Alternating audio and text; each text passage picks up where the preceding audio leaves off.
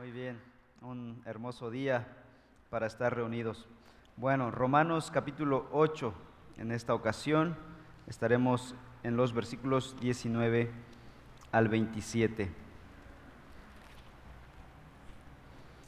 Y en este pasaje, que primero quisiera que leyéramos, Romanos 8, ahora 19 al 27.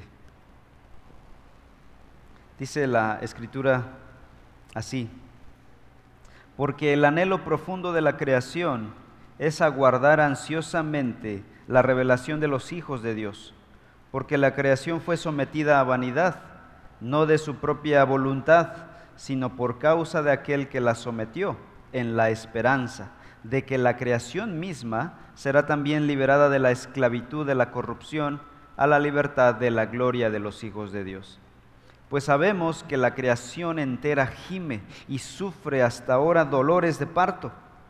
Y no solo ella, sino que también nosotros mismos, que tenemos las primicias del Espíritu, aún nosotros mismos gemimos en nuestro interior, aguardando ansiosamente la adopción como hijos, la redención de nuestro cuerpo. Porque en esperanza hemos sido salvados, pero la esperanza que se ve no es esperanza, pues ¿por qué esperar lo que uno ve? Pero si esperamos lo que no vemos, con paciencia lo aguardamos. De la misma manera, también el Espíritu nos ayuda en nuestra debilidad. No sabemos orar como debiéramos, pero el Espíritu mismo intercede por nosotros con gemidos indecibles. Y aquel que escudriña los corazones sabe cuál es el sentir del Espíritu, porque Él intercede por los santos conforme a la voluntad de Dios. Yo sé que ya queremos leer el versículo 28, Romanos 8, 28, el famoso versículo que nos alienta en muchas de nuestras pruebas, pero tendrán que venir la próxima semana para, eh, para analizar ese versículo. En esta sección, versículos 19 al 27 que acabamos de leer, hay una palabra que se repite una y otra vez. Es la palabra gemir y hace referencia a un lamento. Ah, y en este lamento hay tres eh, personajes o entes que están gimiendo o lamentándose.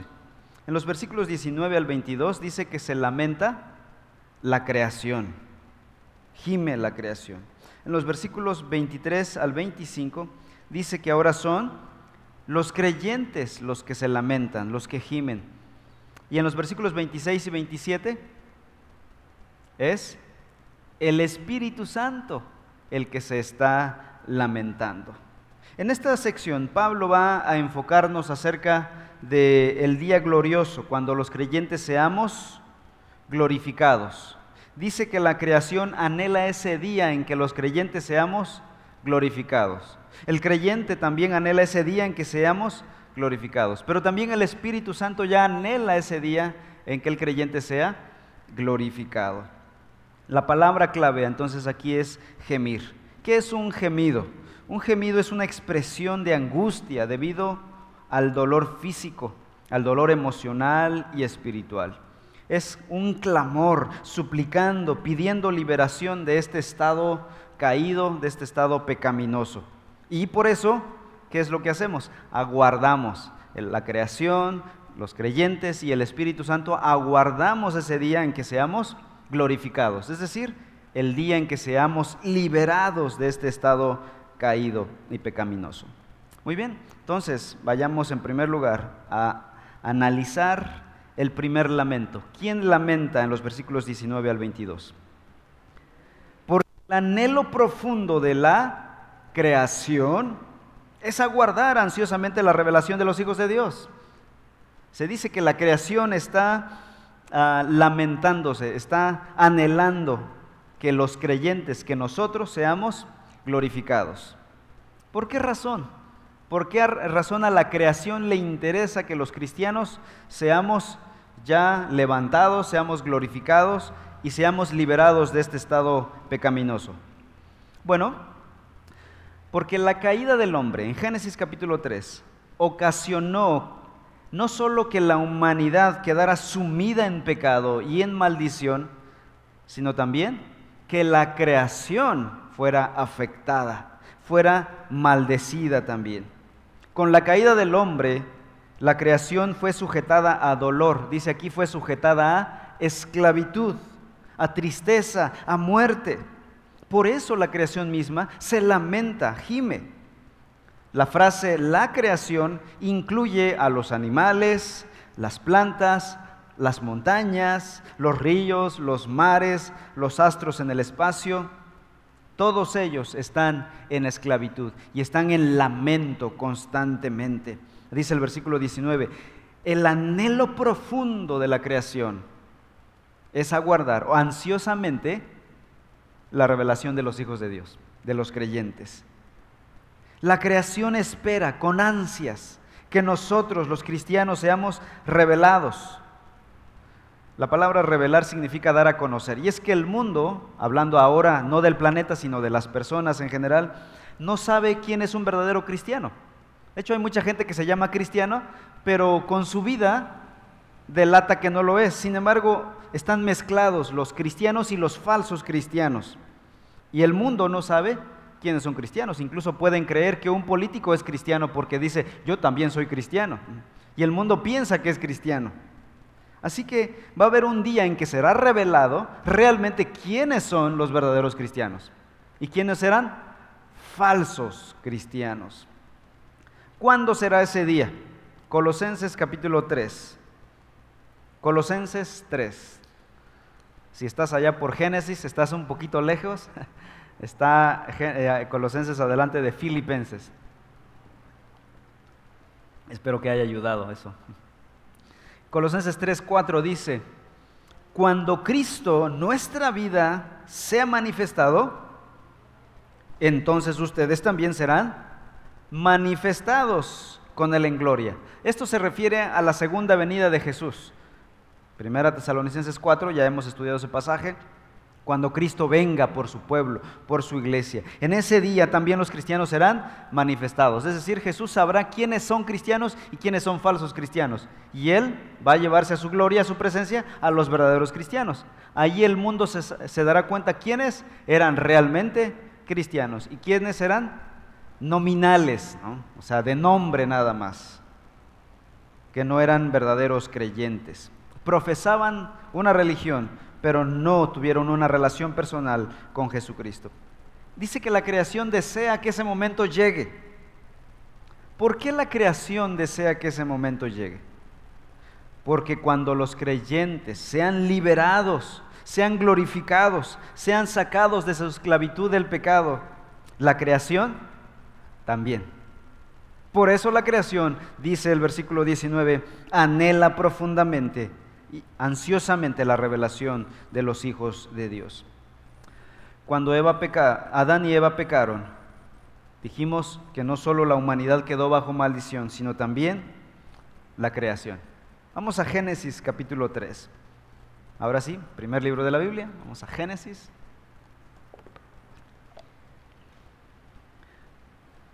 Acto seguido, después de haber pecado, versículos 17 al 19, Dios procede a dar sentencia a los hombres que se rebelaron contra su palabra. Versículo 17. Entonces el Señor dijo a Adán, por cuanto has escuchado la voz de tu mujer y has comido del árbol del cual te ordené diciendo, no comerás de él, ¿qué hizo Dios a continuación? Maldita será la tierra por tu causa. Por culpa de nosotros, la creación fue sujeta a esclavitud, como dice Romanos 8:19. Por culpa de nosotros, la creación fue maldita. Y dice, con trabajo entonces comerás de ella todos los días de tu vida. ¿Cuánto cuesta ganarse el pan, hermanos?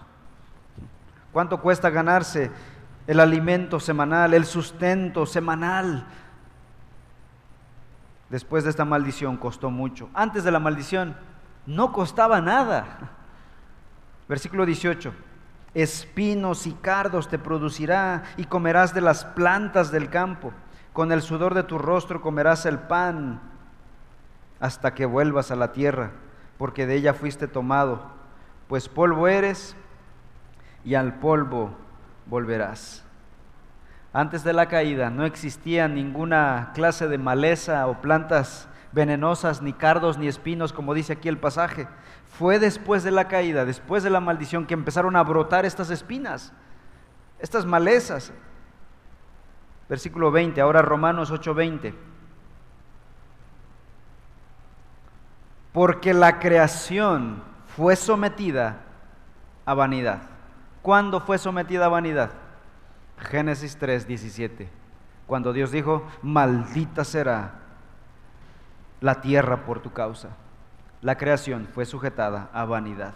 Y dice el versículo 20, no de su propia voluntad, sino por causa de aquel que la sometió en la esperanza. La, creación no fue maldita por su propio pecado, no fue la creación la que pecó, sino por culpa del hombre, dice el versículo 17 en Génesis 3, 17. Cuando Dios maldijo al hombre, la creación fue sujetada a maldición. El pecado de un solo hombre entonces trajo corrupción universal, enfermedad universal, dolor universal, muerte universal. Alguien dice por ahí que las estadísticas dicen que del 100% de los seres humanos, el 100% muere. La muerte entró a los hombres, dice Romanos capítulo 3. Desastres naturales, contaminación, terremotos, etcétera, etcétera. La tierra está sufriendo, está gimiendo. Hay un grupo de personas que se llaman ambientalistas y muchos de ellos hacen esfuerzos nobles por tratar de proteger los recursos naturales y se enojan con aquellas personas que maltratan un arbolito, una planta, un animal. Sin embargo, aún con sus esfuerzos nobles, no hay manera de revertir la devastación del planeta. Esto no parará hasta que Dios lo pare. ¿Y cuándo será eso? Hasta que sea la revelación de los hijos de Dios, hasta ese momento. Así que ahorita hagamos lo que hagamos, no se va a revertir la maldición del planeta. Eso no significa que entonces tiremos basura por todos lados. No, no, no significa eso. Significa que debemos teológicamente saber cuándo parará esto, pero éticamente debemos comportarnos a la altura como cristianos.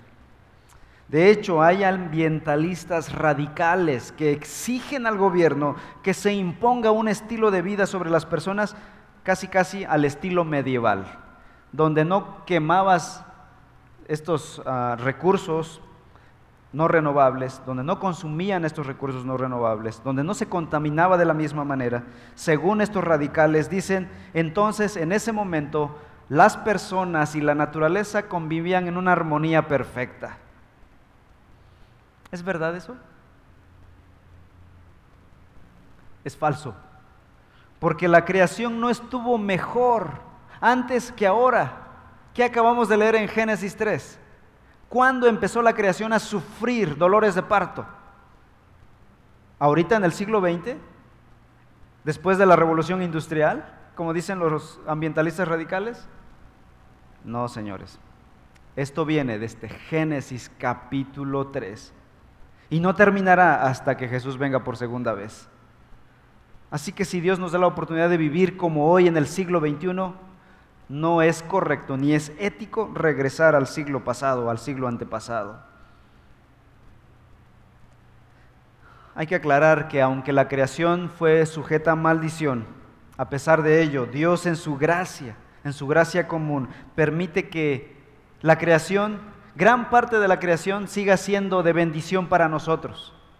De ella obtenemos el sustento diario para vivir. De ella seguimos obteniendo, de la tierra seguimos obteniendo el fruto y el alimento para nosotros. De los animales seguimos teniendo comida para nosotros. Dios dijo, comerás animales y plantas. Si alguien te dice lo contrario, es antibíblico. Así que disfruten los cortes de carne. Es bíblico y es correcto.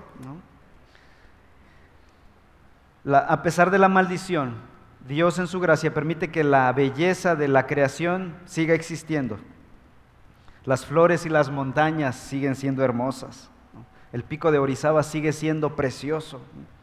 La comida sigue siendo nutritiva, sigue siendo rica. El agua sigue cuidando nuestro cuerpo. por la gracia de Dios. La maldición no quitó esas bendiciones. En su gracia común, Dios permite que sigamos obteniendo de la creación lo que necesitamos. Dios, dice la Biblia, sigue sustentando a la humanidad con su gracia común. Hace salir su sol sobre buenos y malos. Hace llover sobre justos e injustos, dice Mateo capítulo 5. Romanos 8:21 ahora. De que la creación misma, la, la última palabra del versículo 20 es esperanza. La creación tiene la esperanza de qué? Versículo 21. De que la creación misma será también liberada de la esclavitud, de la corrupción, a la libertad de la gloria de los hijos de Dios. 22. Pues sabemos que la creación entera gime y sufre hasta ahora dolores de parto. Y no va a terminar esto hasta que los hijos de Dios sean glorificados. Parece ser en este pasaje y en toda la Biblia muestra que el destino de la naturaleza, que el destino de la creación está homologada, homologado al destino del hombre. Lo que le pase al hombre, le pasa a la creación. Cuando el hombre pecó, la creación recibió los efectos, la devastación, fue corrompida. De igual manera, cuando la gloria del hombre sea restaurada, la creación también recibirá su gloria original. La teoría de la evolución de Darwin afirmaba, una teoría, que el mundo natural se está automejorando de manera constante. ¿Qué dice la Biblia? Todo lo contrario. ¿Qué dice la realidad? ¿Qué dicen tus ojos? Todo lo contrario. Curiosamente, muchos ambientalistas son darwinianos ¿Y por qué son ambientalistas si la creación se está automejorando? Es una contradicción de términos. Si la creación se automejorara, no necesitarías cuidar tu jardín. Pero deja tu jardín unos días sin limpiar, sin cuidar, y a la vuelta de dos, tres meses estarás en una jungla, y más aquí en Córdoba, ¿no? que hay mucha lluvia. Las cosas no van a mejorar, hermanos. De hecho, esto va a empeorar. Antes de que la creación reciba su gloria final, igual que el hombre, antes que el hombre reciba su gloria final, las cosas se pondrán peores. Vamos a primera de, a segunda de Pedro, capítulo 3, versículo 10. Segunda de Pedro 3, 10.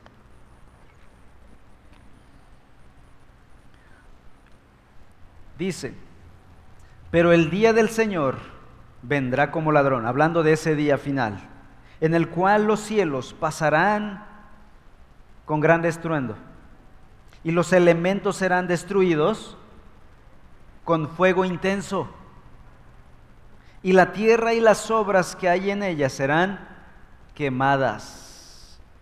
Menciona estruendo, menciona destrucción con fuego. La tierra será quemada, dice 2 de Pedro 3:10. Esto no le va a gustar nada a los ambientalistas, pero la tierra será totalmente destruida. Pero inmediatamente después la creación recibirá su gloria. Escuchen Apocalipsis 21.1. Si no, no, lo encuentras, escucha mejor.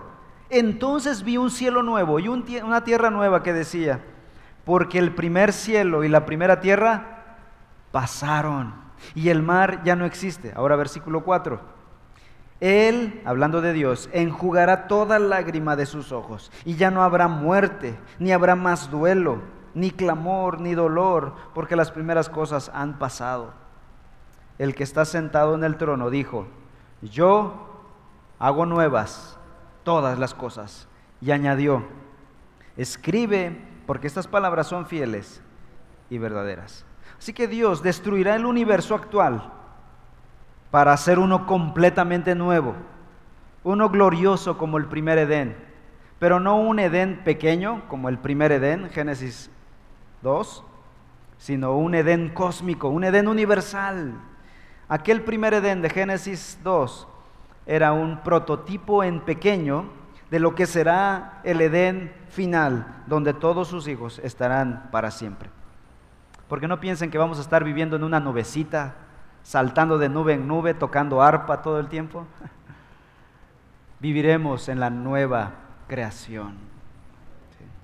Lo que dice la escritura. Ahí ya no habrá sol ni luna, dice eh, Apocalipsis 21 y 22. Dios será nuestra luz, Dios será nuestro sol. Él morará con nosotros para siempre. Génesis 2. Génesis 2 es el prototipo del cielo eterno. Ese es el cielo. A veces pensamos muy gnósticos, ¿no? muy esotéricos, y nos imaginamos saltando en las nubes para siempre. ¿no? Esa no es la Biblia, esa es ciencia ficción. La Biblia dice otra cosa. Así que la, la creación lamenta, anhela que los hombres sean redimidos para que ella sea redimida y sea glorificada y reciba su gloria. En segundo lugar, Romanos capítulo 8, versículos 23 al 25, ahora habla del lamento de quiénes. Dice el versículo 23, Romanos 8, 23. Y no solo ella, sino que también nosotros mismos gemimos, ¿verdad? Ahora vemos el lamento de los creyentes. No solo la creación natural espera su liberación, también nosotros los creyentes anhelamos nuestra liberación. ¿No es así? Los verdaderos creyentes. El que anhela estar en este mundo para siempre, el que es muy terrenal en su vida, en su, en su agenda, en sus anhelos, en sus sueños, demuestra que no es hijo de Dios. El centro del plan de redención es la redención de los hombres. Ciertamente la creación será redimida, el universo será redimido, pero el centro del plan de redención de Dios es el hombre, el foco, el epicentro son los seres humanos. Por eso Jesús envió Dios envió a su Hijo Jesús en forma de hombre. Porque ellos, los hombres, serán redimidos y serán ellos los que sean parte del reino de Dios y serán los coherederos con Cristo, no los animales, los seres humanos.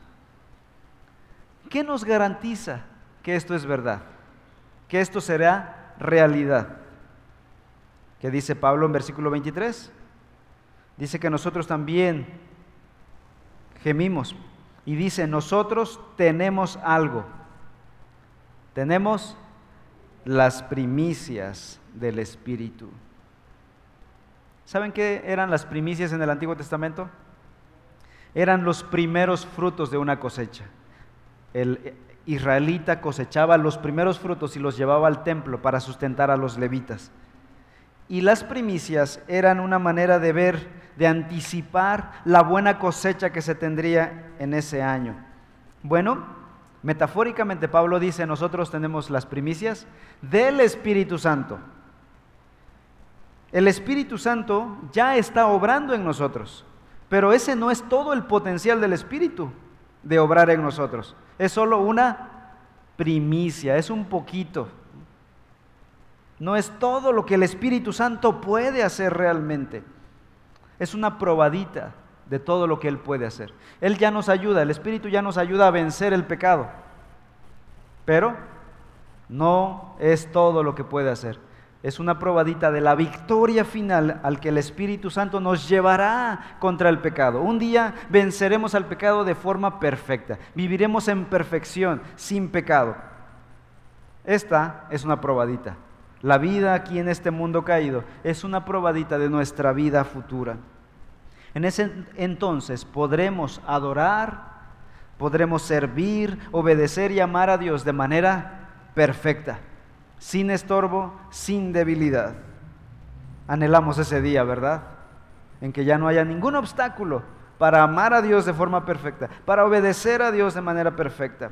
Versículo 23 entonces dice Pablo, aguardando, ¿de qué manera? Ansiosamente la adopción como hijos, la redención de nuestro cuerpo. Ya aguardamos ese día, ansiosamente dice que falta algo por redimirse en, nosotros. Ya fuimos redimidos con la muerte de Cristo en la cruz. El día que creímos en Él fuimos redimidos. Pero falta algo. ¿Qué dice el versículo 23?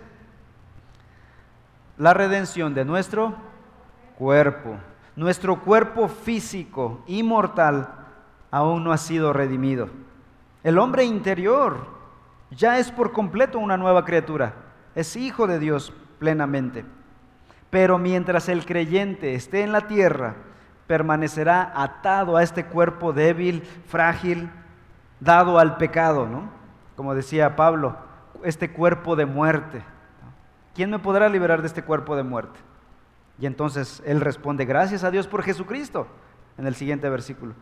Seremos redimidos, no solo espiritualmente, sino corporalmente. Dos etapas de la redención entonces. La primera etapa, la redención de nuestro espíritu. Segunda etapa, la redención de nuestro cuerpo. Pero esa segunda etapa tendrá que esperar hasta la segunda venida de Cristo Jesús. Por eso, mientras tanto, hoy, ¿qué es lo que hacemos? ¿Qué dice el versículo 23? Aguardamos ansiosamente, ¿no? Aguardamos ansiosamente la adopción como hijos, la redención de nuestro cuerpo. Filipenses capítulo 3, versículo 21.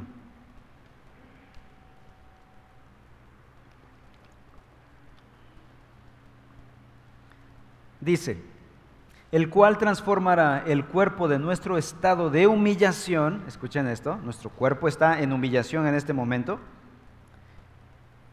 y será transformado en conformidad a qué?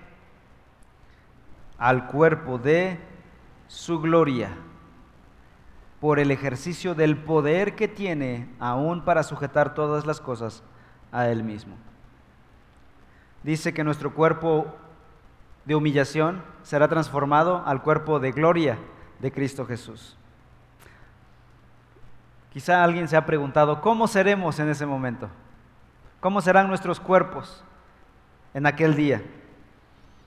No tenemos muchos detalles en la Biblia, pero aquí homologa nuestros cuerpos con el cuerpo de Cristo, dice el versículo 21, que transformará nuestro cuerpo de este estado de humillación a el cuerpo de su gloria, al cuerpo de la gloria de Cristo Jesús. ¿Cómo era el cuerpo de Cristo Jesús? Bueno, hay que pensar en el cuerpo de Jesús después de su resurrección. Es lo que pasará con nosotros después de nuestra resurrección. ¿Cómo era el cuerpo de Cristo después de su resurrección? Era capaz de comer todavía. Lucas 24:30. Él podía ser tocado y sentido, Juan 20:17 pero también podía aparecer y desaparecer en un instante. Podía pasar a través de las puertas, dice Juan 20, 19. Alguien va a decir, entonces así seremos nosotros. Bueno, no sabemos con exactitud, hermanos. A partir de ahí ya es un terreno de conjetura. Ya no puedo yo conjeturar más. No quiero escribir una novela de ficción a partir de ahí. Queremos ser objetivos y bíblicos. Pero lo que sí sabemos es que seremos perfectamente morales, libres de pecado, llenos de justicia y por otro lado inmortales. La muerte ya no nos podrá tocar. En ese momento ya no habrá necesidad de cubrebocas, ya no te contagiarás de nada. La muerte habrá pasado. Con razón dice el apóstol Pablo, nosotros aguardamos ansiosamente la redención de nuestro cuerpo. Anhelamos ese día glorioso. Ahora versículo 24, Romanos 8, 24. Dice el apóstol, porque en esperanza hemos sido salvados. ¿En cuál esperanza? En esta, de nuestra consumación, la consumación de nuestra salvación. En esa esperanza hemos sido salvados. Pero la esperanza que se ve no es esperanza. Porque, ¿por qué esperar lo que uno ve? Ya no se espera lo que estás viendo. Pero si esperamos lo que no vemos, o sea, este momento en que seamos glorificados, ¿cómo lo hacemos? Con paciencia lo aguardamos. Hermanos, mientras esperamos ese día, tenemos que aprender a vivir con paciencia, soportando todas las aflicciones de este mundo presente. Todas las luchas, todos los temores, todo lo que ocasiona el pecado en nosotros, nuestras tentaciones, nuestra debilidad. Tenemos que caminar las ofensas de otras personas, el pecado de otras personas, nuestras enfermedades, nuestras luchas, nuestras dudas, con paciencia, con paciencia. A veces quisiéramos que ya fuera de inmediato todo esto. No es así la vida. Con paciencia lo aguardamos, dice el apóstol Pablo. Y en tercer lugar, versículos 26 al 27, vemos el lamento de quién. Vamos a leer mejor, ¿verdad? Romanos 8:26. De la misma manera, también el Espíritu nos ayuda en nuestra debilidad. No sabemos orar como debiéramos, pero el Espíritu mismo intercede por nosotros con gemidos indecibles. Así como la creación gime, el creyente gime y el Espíritu Santo también. Y aquel que escudriña los corazones sabe cuál es el sentir del Espíritu, porque Él intercede por los santos conforme a la voluntad de Dios. Esto es algo insólito. ¿Cómo es que el Espíritu Santo está gimiendo si Él es perfecto? Él no necesita nada, nada le duele, nada necesita. ¿Por qué lo hace? ¿Por qué gime? ¿Por qué se lamenta? No lo hace por Él mismo, no por una necesidad propia del Espíritu. Lo hace por nosotros. Esto es lo insólito. Él se coloca a nuestro lado, carga nuestras luchas, nuestros dolores, así como Cristo lo hizo en la cruz. Ahora el Espíritu lo hace y a nuestro lado gime ante Dios, suplicando como si Él estuviera sufriendo el dolor que nosotros sufrimos. En este pasaje vamos a aprender lo siguiente, Filipenses 1.19 dice lo siguiente, Filipenses 1, 19. Porque sé que esto resultará en mi liberación, mediante las oraciones de ustedes y la provisión del Espíritu de Jesucristo. Aquí dice que el Espíritu está proveyendo algo para los cristianos. En el caso de Pablo, dice, él está sufriendo, está encarcelado en Filipos, Pablo, y dice que él, mediante la oración de los cristianos y la provisión del Espíritu Santo, él será liberado. Así que el Espíritu Santo suministra, provee todo lo que nosotros como cristianos, como hijos de Dios, necesitamos para vivir la vida cristiana, para poder ser cristianos fieles, eficaces para poder cumplir la voluntad de Dios plenamente. ¿Quién provee lo que necesitamos para ello? ¿El pastor? No, hermanos, yo les voy a echar a perder la vida, les voy a echar a perder su fe. El Espíritu Santo. Su fe, mis amados hermanos, no debe estar en un pastor, debe estar en Cristo y en el Espíritu Santo. No debe estar en otros hermanos, los líderes.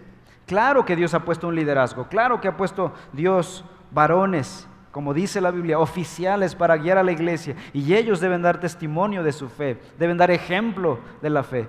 Pero al final del día, nuestra fe no está en esos mortales, está en Jesucristo, en el Espíritu Santo, porque de Él viene todo lo que necesitamos para vivir la vida cristiana. ¿Cómo nos ayuda el Espíritu Santo? Versículo 26. Dice, no sabemos orar como debiéramos, pero el Espíritu mismo intercede por nosotros con gemidos indecibles. El Espíritu Santo nos ayuda de muchas maneras, provee de, muchas maneras para poder vivir la vida cristiana. De hecho, sin el Espíritu Santo nosotros no podríamos vivir la vida cristiana. Pero hay una manera muy especial que remarca Pablo aquí y esa es a través de la oración. Y dice Pablo que la oración es tan importante porque es la manera en que estamos conectados con Dios.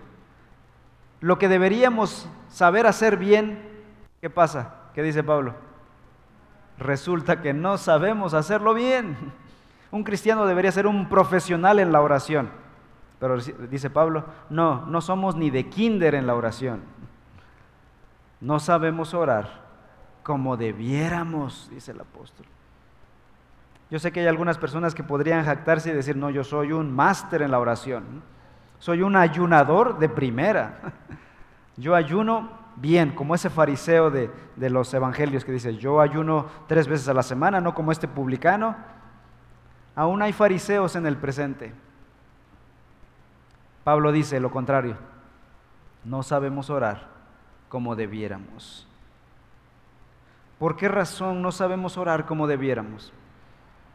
Es obvio, es lógico, porque nuestras mentes son limitadas, nuestro entendimiento es borroso, está borroso por causa del pecado. Y por ello no podemos orar con la precisión que la voluntad de Dios merece. No estamos bien precisos en la voluntad de Dios. Y nuestra oración no está diciendo que no oramos. Eso es otro problema, ¿verdad? Pablo no está diciendo no, no oramos, dice no sabemos orar. O sea, podríamos ser gente de mucha oración que estamos orando, es lo que Pablo no está diciendo eso. Podríamos ser personas de mucha oración, pero aún así no estar precisos en el punto de acuerdo a la voluntad de Dios. Eso es otra cosa. Pablo está diciendo, puedes tú ser una persona de mucha oración, puedes orar horas y horas al día, pero aún así te puedo decir esto. Como humanos no somos tan precisos a la voluntad de Dios. La voluntad de Dios debe ser milimétrica. Debemos ser precisos en ella. Pero por causa del pecado, nuestro entendimiento está borroso. Por ello no podemos tener esta precisión. De hecho, Pablo no se está burlando de nadie. Él mismo se pone de ejemplo en 2 de Corintios capítulo 12 de esto. Él da testimonio de que no sabemos orar como debiéramos. En 2 de Corintios capítulo 12, Pablo menciona un aguijón que lo atormenta en su carne. Se ha dicho mucho de qué podría ser el aguijón, la verdad no nos interesa saberlo, el punto es que lo estaba afligiendo. Pudo haber sido una, una enfermedad que afligía su cuerpo. Y cuando él recibió ese aguijón en su carne, Pablo dice que Dios se lo dio con un propósito para que lo guardara del orgullo. En los primeros versículos, versículo 3 en adelante, segunda de Corintios 12. Me fue dado este aguijón para que yo no me fuera no me fuera a volver orgulloso, porque yo ya había tenido las experiencias de ir hasta el tercer cielo, de recibir toda la revelación de Dios. Pablo se pudo haber vuelto un soberbio, jactancioso, por todo lo que sabía. ¿Qué hizo Dios? Le puso un, como decimos en México, un estate quieto, ¿verdad? Tranquilo, los pies en la tierra. ¿no? no presumas lo que no es tuyo. Así que Pablo sabía cuál era la voluntad de Dios para el aguijón. Pero parecía que había ocasiones en que el aguijón apretaba la carne y quizá dolía más la cabeza o lo que haya tenido. ¿Y Pablo qué es lo que hizo? Ahí en ese pasaje dice que él oró. No está diciendo que no oraba, sí oró, pero lo que no supo hacer es orar de acuerdo a la voluntad de Dios. ¿Qué pidió Pablo en su oración? Quítamelo, Señor, quítame ese aguijón. Y dice, tres veces oré que Dios me lo quitara. A lo cual Dios me dijo, no te lo voy a, no te lo voy a quitar, acuérdate para qué te lo di. Y tres veces. Vino la segunda vez insistiendo, Pablo, ya te dije. Y la tercera vez, Dios, quítamelo, me duele mucho. Y Dios dijo, ¿en qué quedamos, Pablo? Como un niño. ¿no? Pablo confiesa que aún él mismo oró muchas veces sin saber cuál era exactamente la voluntad de Dios. No sabía orar como debía. La petición de Pablo no correspondía con la voluntad del Señor para Pablo en ese momento. Muchas veces quizá nosotros clamemos por algo digamos, Señor, quítame esta prueba. Porque nosotros no queremos pruebas, hermanos. No queremos dolor, no queremos angustia, no queremos problemas, no queremos conflictos. Y decimos, Señor, quítamelo. ¿Será esa la voluntad de Dios? Pues no lo sabemos. Por eso Pablo dice en Romanos 8:26, no sabemos orar como debiéramos. Pero es ahí donde aparece el Espíritu Santo. Tranquilos, es aquí donde aparece nuestro ayudador, nuestro Espíritu Santo, nuestro intercesor. Versículo 26. El Espíritu mismo intercede por nosotros con gemidos indecibles. Aparece a nuestro lado y empieza a orar, Señor, lo que Él realmente necesita, dice el Espíritu al Padre, es esto. Y gloria a Dios por el Espíritu Santo que está orando, direccionando nuestras oraciones. ¿Cuándo intercede el Espíritu por nosotros? Cuando oramos, no cuando no oramos, no esperes que Él ore. No, no, pienses, bueno, yo no me voy a levantar a orar, al fin y al cabo el Espíritu intercede por mí. No, el Espíritu ora cuando tú oras. El Espíritu intercede cuando tú oras. El Espíritu corrige cuando nosotros oramos. Si no oramos, Él no intercede. No está sustituyendo nuestra vida de oración. ¿Y cómo lo hace el Espíritu? ¿Cómo intercede? Con gemidos, dice el versículo 26. Hay algunas teologías, especialmente las teologías carismáticas, que dicen que estos son las lenguas desconocidas. Y cuando está, tú hablas como en lenguas. Otros dicen, es éxtasis. Son sonidos de una persona que está en éxtasis y empieza a hacer cosas. ¿Es eso lo que dice Pablo aquí en Romanos 8? Pues no, no, no, no lo dice. ¿Por qué? ¿Cómo lo sé? ¿Cómo puedo estar tan seguro? Dice el versículo 26, el Espíritu Santo, y escuchen con atención, si, si ponemos atención a la lectura, con eso ya nos libramos de falsas interpretaciones. El Espíritu mismo intercede por nosotros con gemidos indecibles, no audibles, dice el apóstol. No hay sonidos audibles, dice Pablo. Así que alguien que diga, son lenguas desconocidas, no se escucha nada. Es éxtasis de la persona, no se escucha nada. ¿Cómo entonces se comunica con el Padre? Bueno, los teólogos llaman a esto la comunicación intratrinitaria, la comunicación entre el Padre, el Hijo y el Espíritu. ¿Cómo hablan ellos? Como Dios, espiritualmente. No hemos oído una voz de allá que eh, se escuche por acá. Bueno, mi hijo Santiago piensa, cuando hay truenos y rayos, piensa que Dios está gritando, está hablando. Pero bueno, no, no es eso, ¿verdad? Hay una comunicación entre ellos. Ellos saben cómo comunicarse entre ellos, el Espíritu con el Padre, el Hijo con el Padre, el Padre con el Hijo y con el Espíritu Santo. Romanos 8:27, y aquel que escudriña los corazones sabe cuál es el sentir del Espíritu, porque Él intercede por los santos conforme a la voluntad de Dios. No sabemos cómo lo hacen, pero lo que sí sabemos es que el Espíritu intercede por nosotros ante el Padre. Pero no solo el Espíritu intercede por nosotros. Vamos a Romanos 7:25 y con esto vamos terminando. Perdón, Hebreos 7:25. Dice Hebreos 7:25. Por lo cual Él también es poderoso para salvar para siempre a los que por medio de Él se acercan a Dios. Hablando de Cristo Jesús puesto que vive perpetuamente para interceder por ellos. El otro que intercede por nosotros es el Espíritu Santo. Así que en el cielo tenemos a Cristo Jesús en el tabernáculo celestial intercediendo por nosotros. Y aquí en la tierra tenemos a otro intercesor celestial. ¿Quién es? El Espíritu Santo. Ambos, el Hijo y el Espíritu, interceden por nosotros delante del Padre. Ya no necesitas a un intercesor humano muerto, como los santos o María. Necesitamos solamente a Cristo y al Espíritu Santo. Sin ellos, sin la intercesión del Padre, del Espíritu y del Hijo, nosotros ya habríamos caído en condenación nuevamente, ya habríamos sido separados de Dios. ¿Por qué perseveramos hasta el día de hoy? Este es un milagro por obra del Espíritu Santo y de su Hijo Jesucristo. Vamos a orar. Padre Celestial, te damos gracias por enviar a tu Hijo Jesús a morir por nosotros y después subir a tu presencia para rogar por nosotros.